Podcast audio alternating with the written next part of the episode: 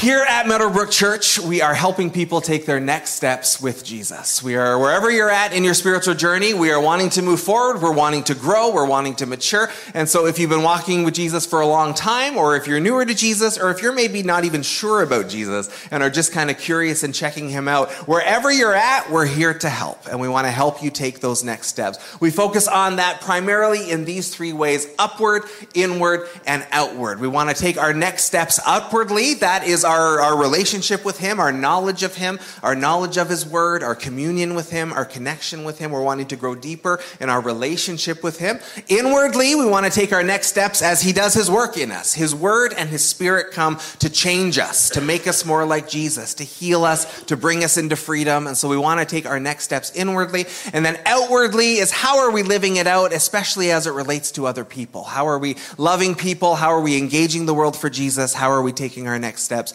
in that direction as well. So we're always wanting to frame everything as we are moving forward and taking next steps in those directions. We've been in a sermon series for the last number of weeks that we've simply called Jesus and the Sinners. We're looking at key stories from the gospel where Jesus meets people in their sin. And we're wanting to look at what does this teach us about Jesus? What does this teach us about our sin? What does this teach us about sin when we see it in other people and how we can be Christ-like and how we engage with other people when they are in sin, even as we're wrestling with and grappling with our own sin. There's been five key ideas that we've kept coming back to throughout the series uh, that have informed us as we've gone along the way. Number one, Jesus calls us to follow him and his ways. Whoever claims to live in Jesus must live as Jesus did, John tells us. And so we hold as in high regard that to be followers of Jesus, we want to follow what Jesus taught and how he lived his life. Jesus' engagement with sinners makes some religious people uncomfortable. We are seeing that over and over again in these stories that there are some people who think Jesus is a bit too friendly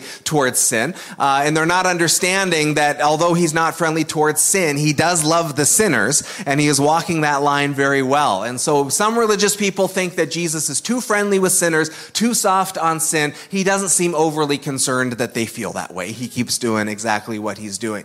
That being said, Jesus calls sin what it is and calls us away from it. Anything that the Bible calls sin, we believe is called sin because because it's not good for us. Ultimately, there are behaviors that aren't good for us, and so God calls us to a better way. And so Jesus calls sin what it is and calls us to find that better way, that holiness is better, purity is better, the way of Jesus is better. And so Jesus calls sin what it is and says, find that better way as you walk with me. Jesus is both holy and merciful. He holds those things together. He is holy in his view of sin and yet is also merciful and loving and compassionate to the human beings who are struggling with it. And and he doesn't compromise either one. He holds both of those things together, and that's what we are shooting for as well. And then finally, Jesus meets people exactly where they are. And he doesn't always want them to stay where they are, of course. He is sometimes calling them to that better way, but he meets them where they're at. He doesn't say, you got to clean up first before I'll talk to you, or you got to jump through all of these religious things before you can, you know, join me and, and follow after me. He meets them where they're at. He calls them to better, but he meets them exactly where they are with love and compassion. So as we get ready to jump into our text, I was reminded of a story this week. I may have shared it here before.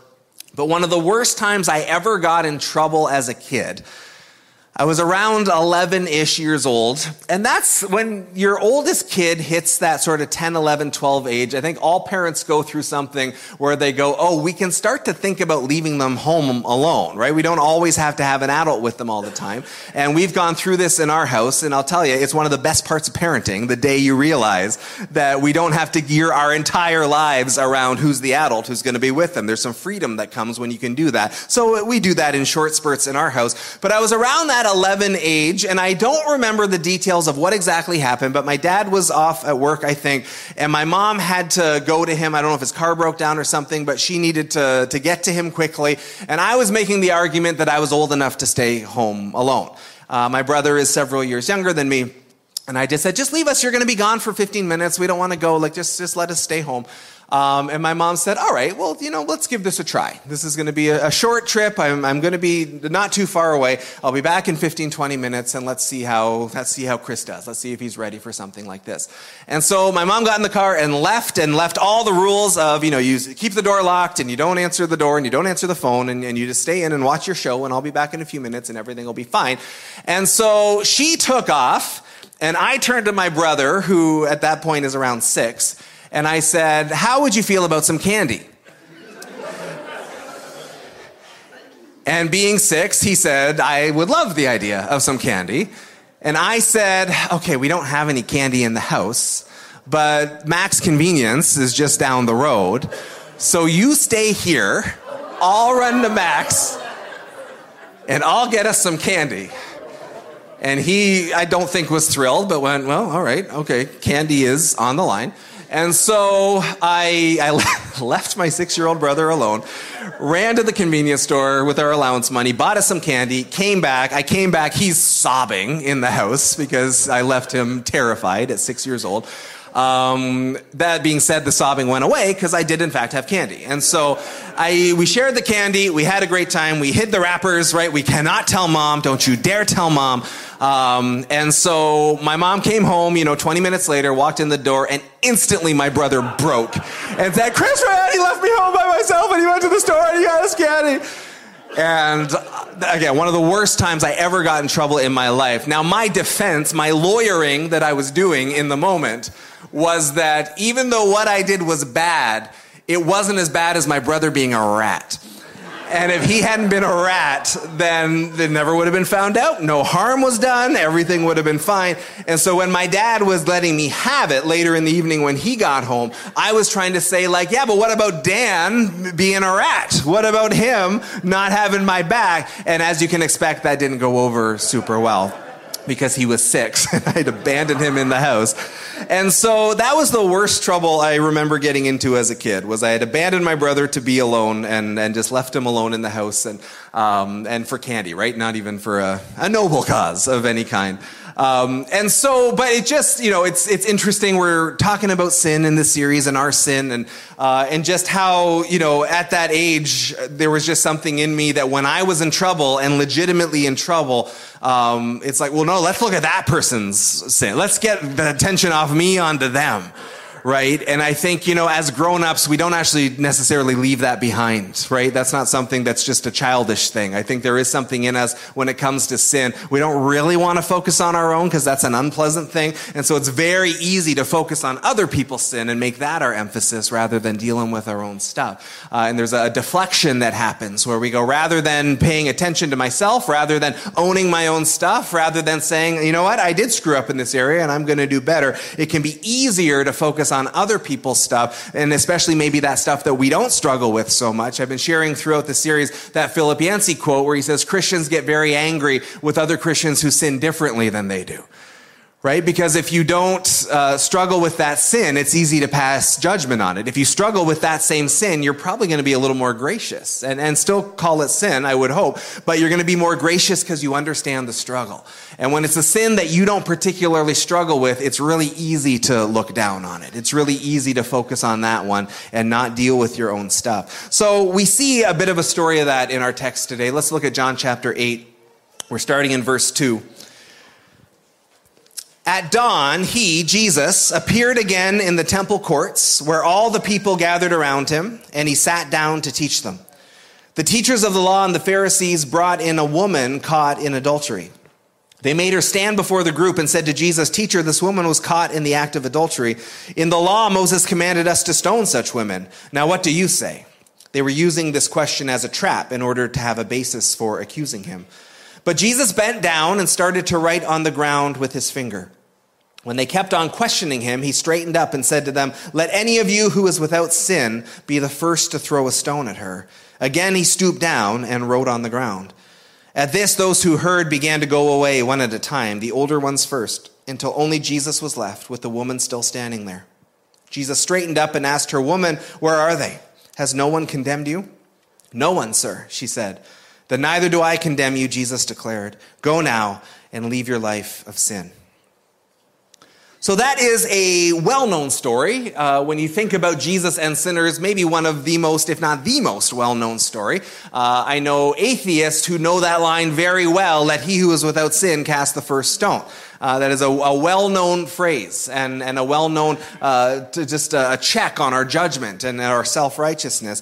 Uh, as we've gone through the series, we've also been looking at this verse from John 1.14. We have seen his Jesus glory, the glory of the one and only Son who came from the Father, full of grace and truth and that, that balancing act of grace and truth. That Jesus was somehow fully gracious and fully truthful at the same time without sacrificing either one. I have shared my theory. I think most of us probably lean a bit towards one side or the other. We're maybe a little more gracious than we are truthful. And sometimes we can sacrifice the truth just because we genuinely love people and, and want to be compassionate and merciful. And some of us are really good at the truth side of thing and we can speak the truth boldly. And sometimes we lose that grace and we lose that compassion and we lose lose that mercy. Jesus had both together. And actually, I think this story is a, a beautiful example of both coming together. We see Jesus both gracious and truthful in this story. And if we're going to be like Jesus, we are looking for that same thing. So as we reflect on this story, this woman uh, caught in adultery and how Jesus responded, we are prayerfully asking, okay, Jesus, what does this teach me about you?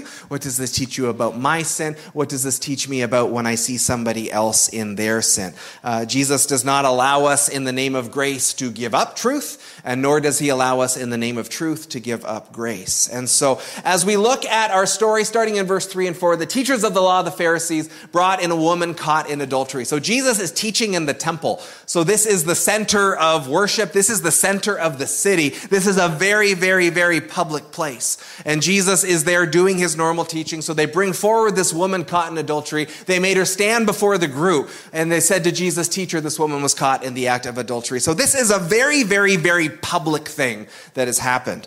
And part of as we seek to grow in, in just compassion and empathy and love for one another, uh, you know, consider the worst thing you've ever done. And now consider it exposed in a very, very, very public place a lot of our sin we want to cover up, right? Like we, we don't want people to know and, and we don't want anyone to see it. So imagine the worst thing you've done being exposed publicly in front of everybody, out in the open and out on display. Uh, what is often mentioned in this story, which is striking in this story, is where's the man? Where's the man in this story? She was caught in the act, they said. So obviously there was a dude there, right? Like that was happening. Um, the man is off the hook, apparently. Um, there, there is something about this that just doesn't feel right for that reason. There is something about this, and, and churches and synagogues and, uh, and goodness knows human history have not always treated women fairly, obviously, and there's something just fundamentally unfair about only one of the partners being drawn forth in this particular moment. And as they come forward, uh, you know, you see this in movies, and the mob is there and they're angry. Uh, sometimes they're holding rocks and they're, you know, they're getting ready to stone her. The text actually doesn't make that crystal clear. Um, it doesn't say that they're, they're about to execute her themselves. Uh, that might have happened. It's just not explicit in the text, and we always just want to be as clear as we can be on what the text says and on what it doesn't. But there is something about this, again, that's just, okay, so it's, it's not really just. She's legitimately caught in sin. That's real. She's legitimately crossed the line. Uh, we took some time a couple of weeks ago to talk talk about sexual sin in particular and, and what the Bible says about that. And, uh, and just to, to cap it up in a nutshell here, just the idea that in the sexual act that is as, as emotionally and physically and spiritually vulnerable and intimate as you can be with another person. And so God in His Word has said, you express that vulnerability only within the safety of, of the marriage covenant. Because in the marriage covenant, you say, I'm sticking with you for life, I'm not going anywhere. And once you've made that commitment to one another, you are now safe to express the, the more intimate, vulnerable side of things. And so there is a, a boundary line put around sex in Scripture that says it stays within marriage. This woman and her uh, partner have violated that, obviously. Um, there is something in Christians in general that tends to elevate sexual sins higher than, than other sins in terms of how bad they are. There does seem to be something, it's always been that way, um, that when it comes to sexual sin, those are worse sins than other sins. Uh, I don't think there's biblically any reason to think that. Um, I know sometimes Christians get accused of even sort of being obsessed with sexual sin. Uh, I don't know if that's true of us or not, but I do think there is something where if it's a sexual sin, we do tend to treat it differently than other sins. I don't think anything in Scripture allows us to do that. We should call it sin as we would call it any other sin. Uh, we don't need to, to elevate it as somehow worse than other things. There are sins, of course, that are, that are worse. Murder is worse than, than you know, insulting somebody. Um, but in terms of just this whole area of sin that seems to just kind of get special attention from us in a way that I'm not quite sure why we do that, but it does seem to be there. All throughout uh, church history, there tends to be certain groups of sinners that we also kind of pay special attention to as somehow worse. And often it's happening because there's stuff going on in the culture at the time. So there was a long time in the early part of the 20th century where Christians were very much against alcoholics and uh, pushed hard for prohibition and pushed hard to get alcohol uh, outlawed and, and went along that line. And so alcoholism was kind of the cultural battle at, at that time. And so, uh, so all Christians were kind of talking about that. And again, there's nothing in scripture that says that's a worse sin than any other sin that we should also be equally concerned about. Uh, but that was sort of what got the attention there. Uh, and then as, as the 20th century unfolds, just different things would come up. And as different things would come up, those would kind of become the worst sins that the Christians are, are paying attention to. Often it would be sexually related or, uh, or abortion related at different times as that became legalized. And there were just kind of certain things that got our attention while lots of other sins we didn't really pay any attention to in the same way. So there is something a little bit, um, you know, back to that quote of, you know, when you're not personally committing the sin, it can be easy to, to, you know, pass judgment on it. If you don't drink or if you don't struggle with drinking, it can be easy to look down on an alcoholic. But if you are an alcoholic, you don't look down on the fellow alcoholic because you know what the struggle is like. And so part of what we are wanting to learn in this series is just the reminder that we are all sinners and my sin might be different than yours, but we've all got something. And when we see one another in sin, uh, not to look down on that person, not to think I'm up here and you're down here or you're worse than me for some reason, but to go, wow, that's a fellow struggler struggling through something.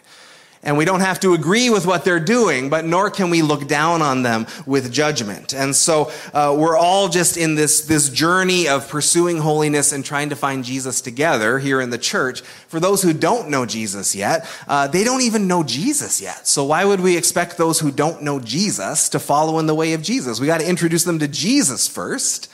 And it would be very, very strange. I've used this example before. Uh, like if a Muslim got really angry at me for being a bad Muslim, they'd be absolutely right because I'm not one at all. Like, I'm terrible at following the Quran because I, I, don't ascribe to it. There's nothing in me that's trying to follow after it. And it would be weird to get angry at me when I've never made any, uh, you know, any uh, projections that that's something I'm trying to do. And so we just, it's attitude as much as anything, right? And then that's a lot of what this series is about. It's our attitude as much as anything.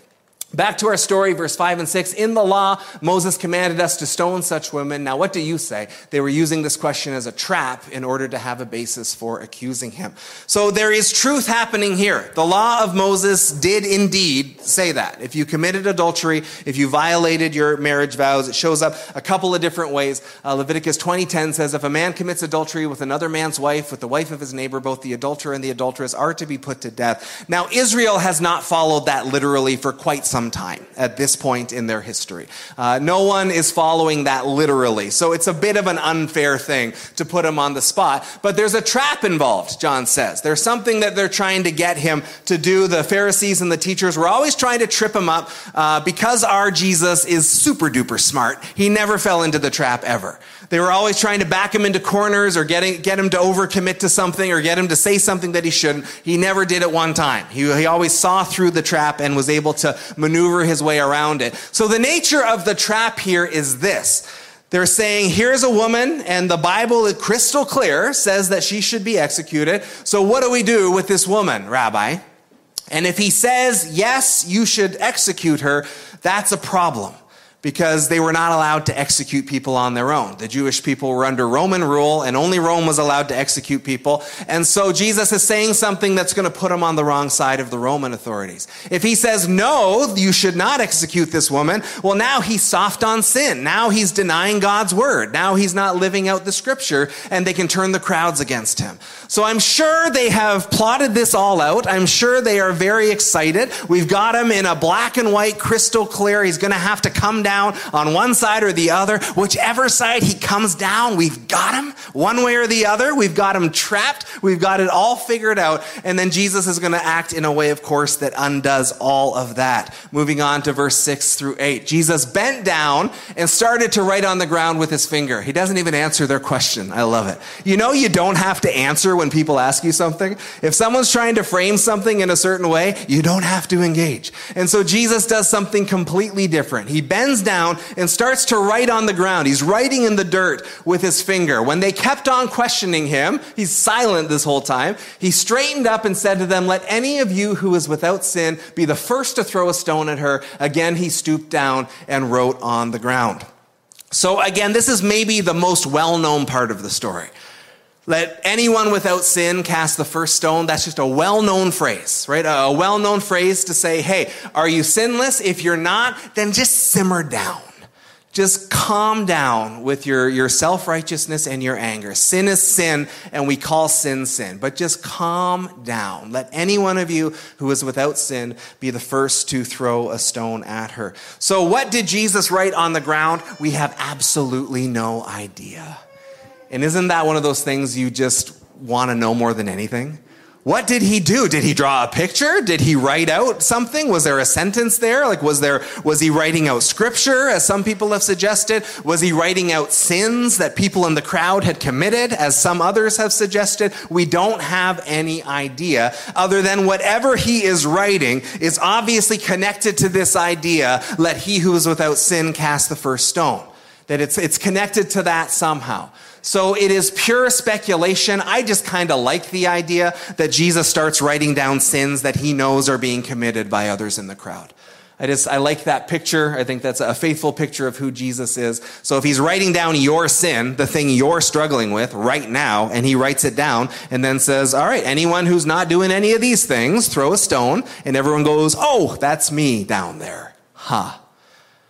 There's no place for me to be self-righteous here. There's no place for me to elevate myself above this woman here.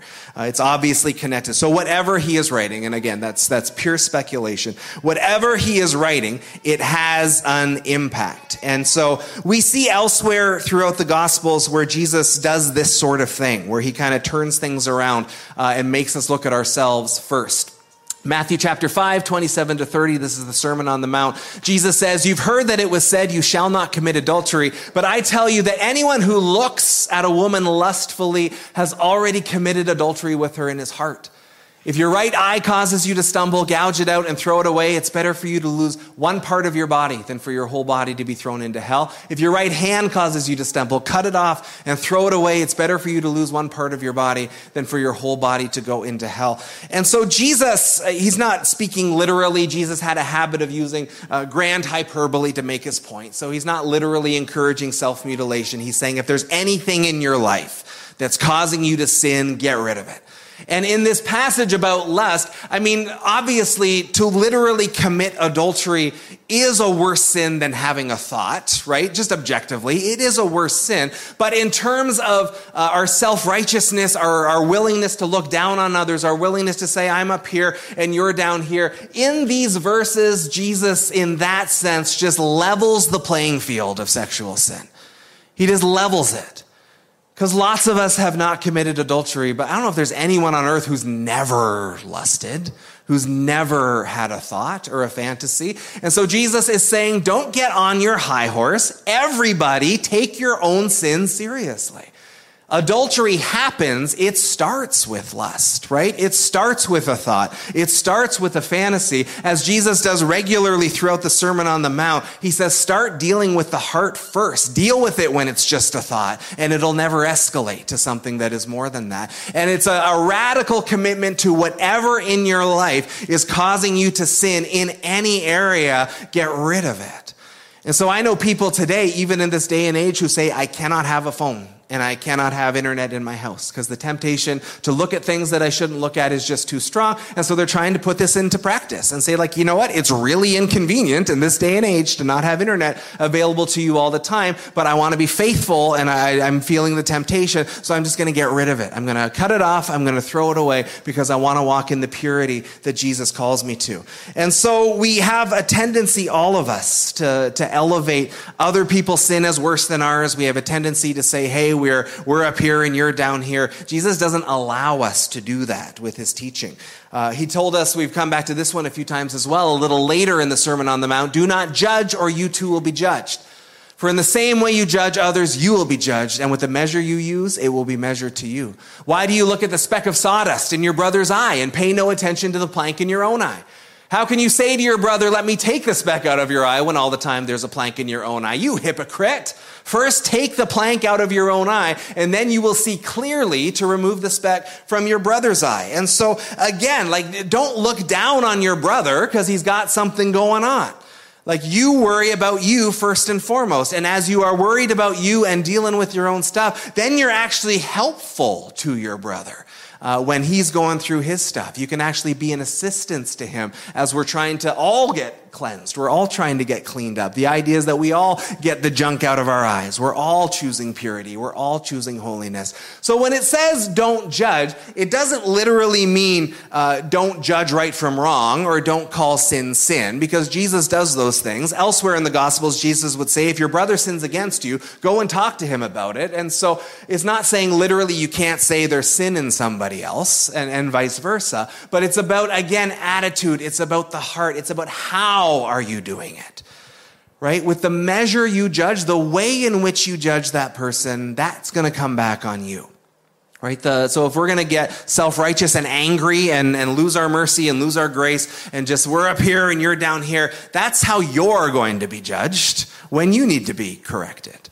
And so if we are wanting God to deal with us with grace and mercy and compassion, then we also should be walking in grace and mercy and compassion.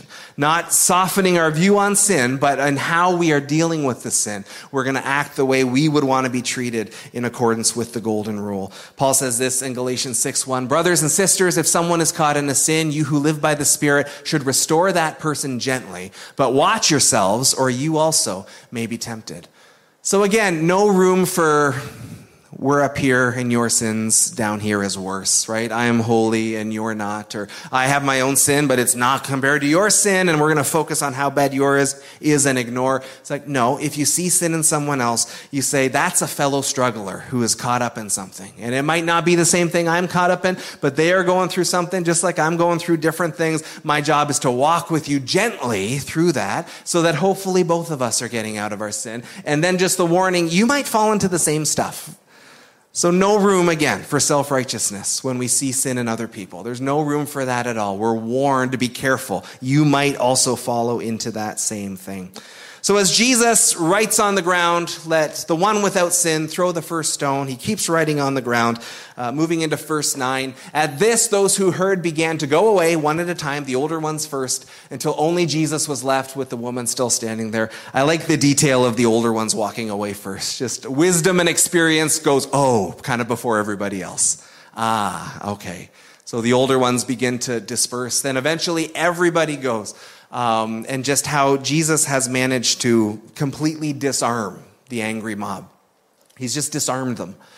And when we talk about being peacemakers, that Jesus has called us to be peacemakers, blessed are the peacemakers. Peacemakers don't ignore conflict, they just want to find different ways to engage with it. And Jesus would have been fully justified in this moment to say, Hey, who do you think you are? Get away from her! And cause a fuss. He would have been perfectly justified to, to throw stones at them because they're also caught in sin. He would have been perfectly justified to throw stones at the woman because he's the only one without sin who would have the right to step in in that moment. He would have been pers- perfectly justified to just run away and, and, and just, you know, save himself. He's got a cross to get to down the road. He's got to be protected. Like all of those things might have been reasonable. Jesus doesn't do any of them. He finds a completely different way to totally disarm the situation. A completely different way. And it all started with them saying, Hey, you have to answer our question. Are you here or are you here? Right? Take a position, take a stand. And Jesus says, No, thank you. You don't have to. You don't have to do it the way the other person is framing the argument. You just don't have to do that. When I was in school, you debate a lot and uh, and they teach you how to debate and they teach you how to um, you know craft an argument and this is what I believe and this is how I'm going to present it and then someone will push back and then you wrestle through it and it's all part of learning and growing. But one of the things they teach you early is that when someone asks you a tough question, you don't have to answer it on their terms and it's perfectly acceptable acceptable to say I don't agree with your premise of how you're framing this. I just don't agree with it. Here's how I would frame it. I'm going to answer it the way I want to answer it and not the way you're trying to force me to answer it. And so Jesus does this brilliantly in this story. He won't play their games, he won't get caught up in their politics, he won't uh, do anything along those lines, and he disarms them entirely by going in a completely different direction. And what has he done here in these moments? Because we, we don't get this upset about adultery in this day and age. Certainly, as a church, we're not stoning people or anything like that. But to be in the context of that time, to put this into that uh, frame of mind, to put ourselves into that story, this is a woman who has legitimately sinned. Like, there's no question. And again, there should be a man there, and I don't know what the deal is there, but there is legitimate sin that has gone on. The Bible is very clear about that sin. That's all there, and it's crystal clear, and there's no questioning that part of it. And there is an angry mob, and they are there potentially to kill her in the moment. We're not sure. At the very least, they're out to get her, and they're using her in order to try and trap Jesus. And so she's in danger in this moment. And she is ashamed in this moment. And she is alone in this moment. And she is on display in this moment. And what does Jesus do? Catching her in her sin, as this group has, her legitimate sin, Jesus protects her first. He protects her first. He protects her. He won't let the mob do what it's trying to do. He protects her. He does that first.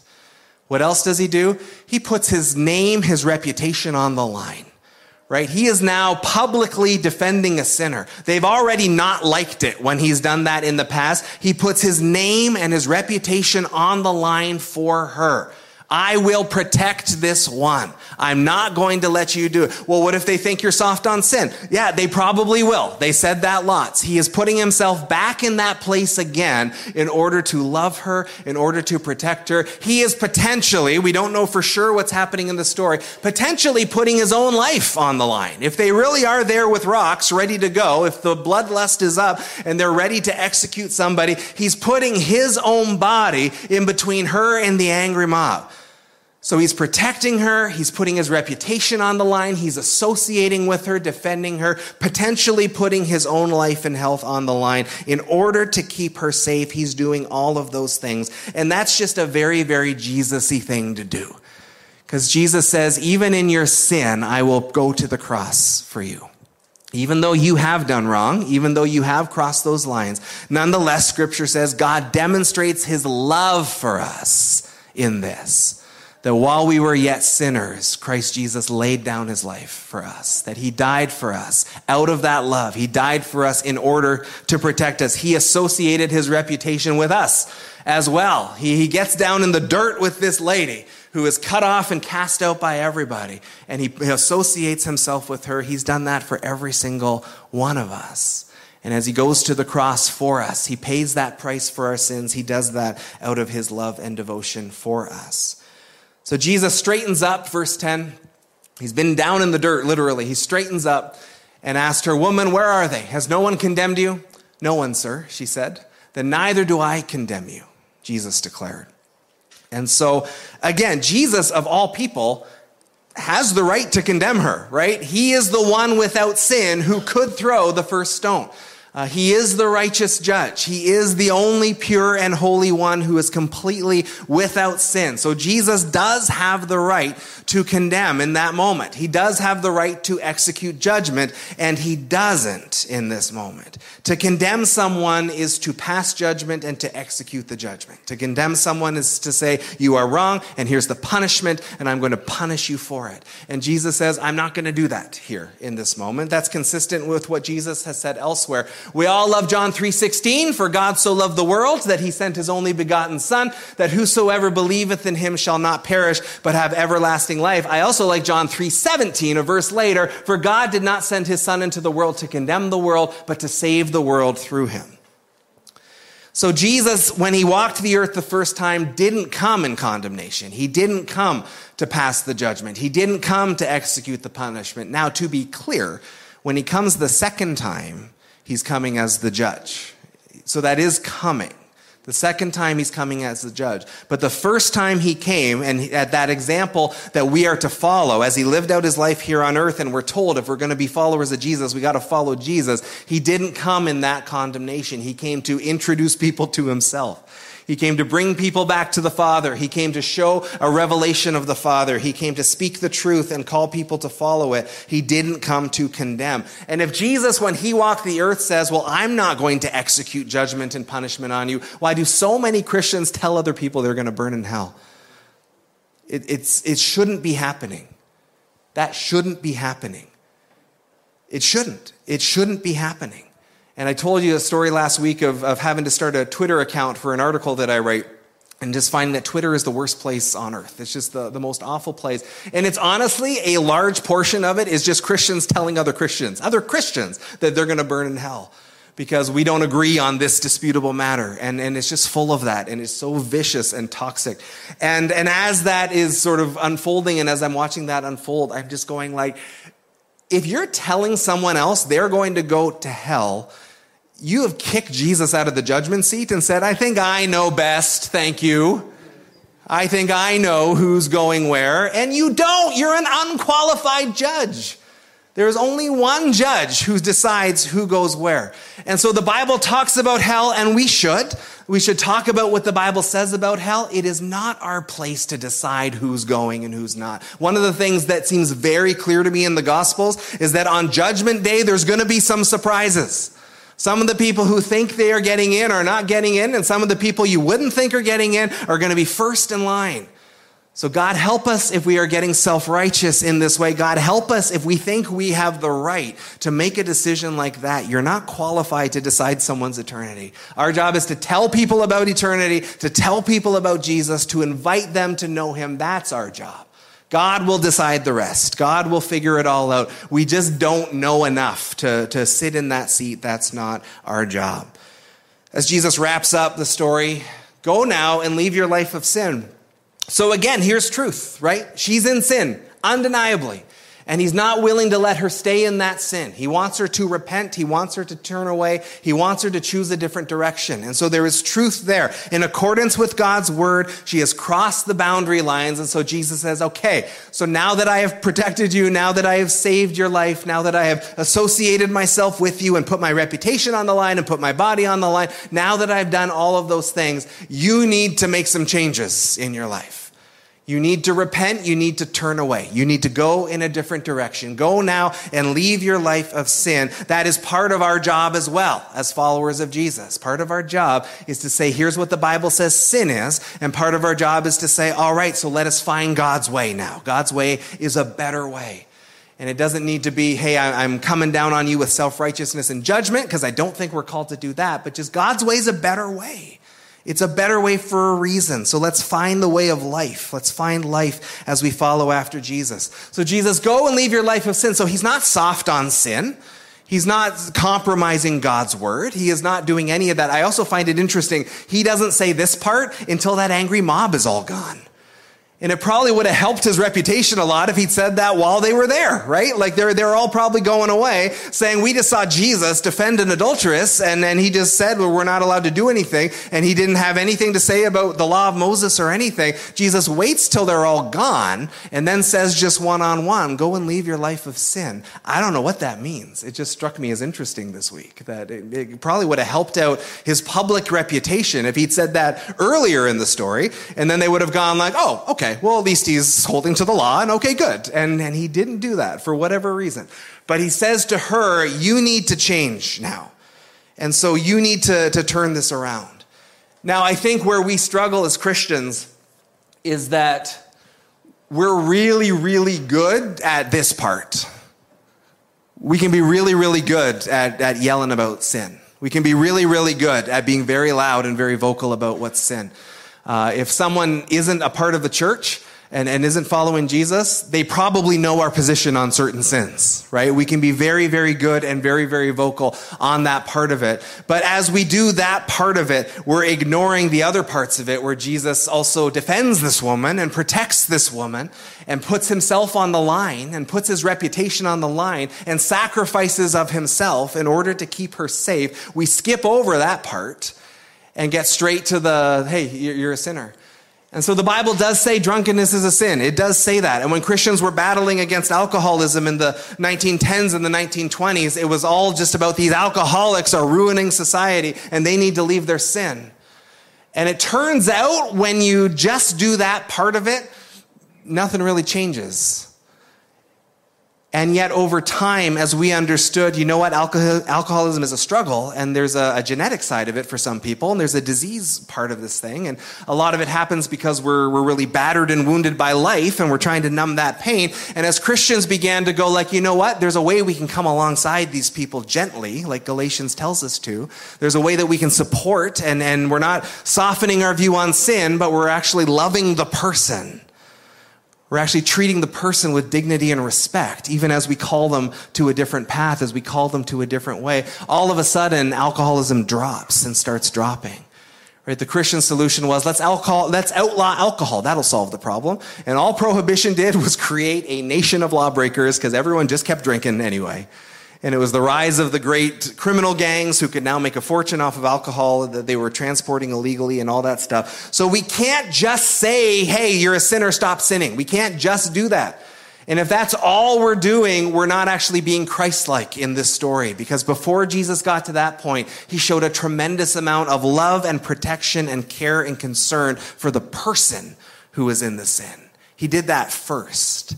And then as he does that for her from there, uh, he says, All right, now you need to leave your sin. That needs to change. You need to find a better way. Before he speaks that truth, he shows the grace. The grace came first in this story.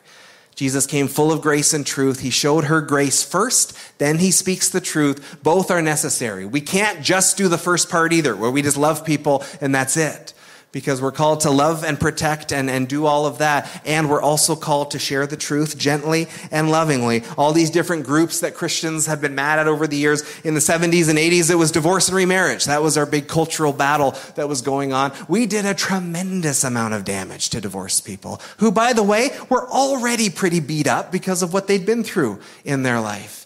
And the concern was, well, if you don't come down hard on divorce, then we're going to look soft on marriage, and we got to be very pro marriage.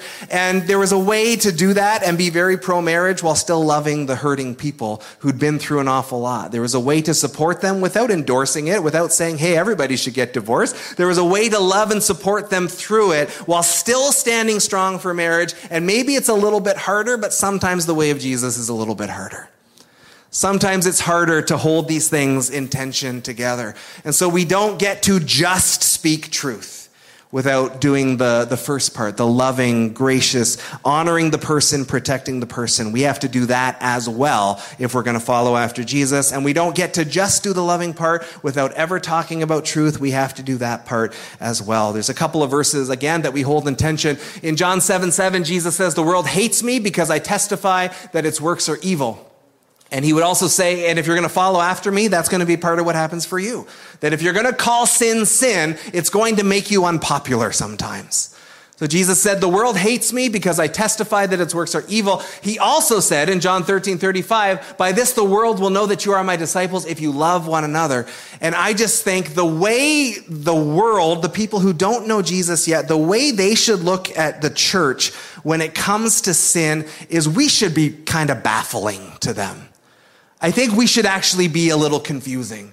Because on the one hand, we're saying sin is sin and God's way is better and we should find God's way. But that needs to be wrapped up in the most loving, gracious, protective, compassionate, merciful people they've ever met. And that's bound to be a little confusing. And I think that's exactly what the, the, mob is confused in this story. What is he doing? He's not doing what we would expect a religious person to do. I think when we, the world looks at us as we engage with sinners, it should be confusing because we're saying, hey, sin is sin. We're taking God's word seriously, but we're also going to be the most loving and gracious people you have ever met in your life where we're willing to die for you. And I would say, speaking very, very broadly, that we've done the truth pretty well and we have not done the love part nearly as well. I think these different groups that we have been, you know, fighting the culture wars over for the last couple of hundred years, I think they know very, very well what our biblical positions are, and they have not seen us laying down our lives for them. They, they haven't seen that part. And if they haven't seen that part, then, then how do they know that we love them? And you say, like, well, you love them by speaking the truth. Come on up, worship team. We love them by speaking the truth.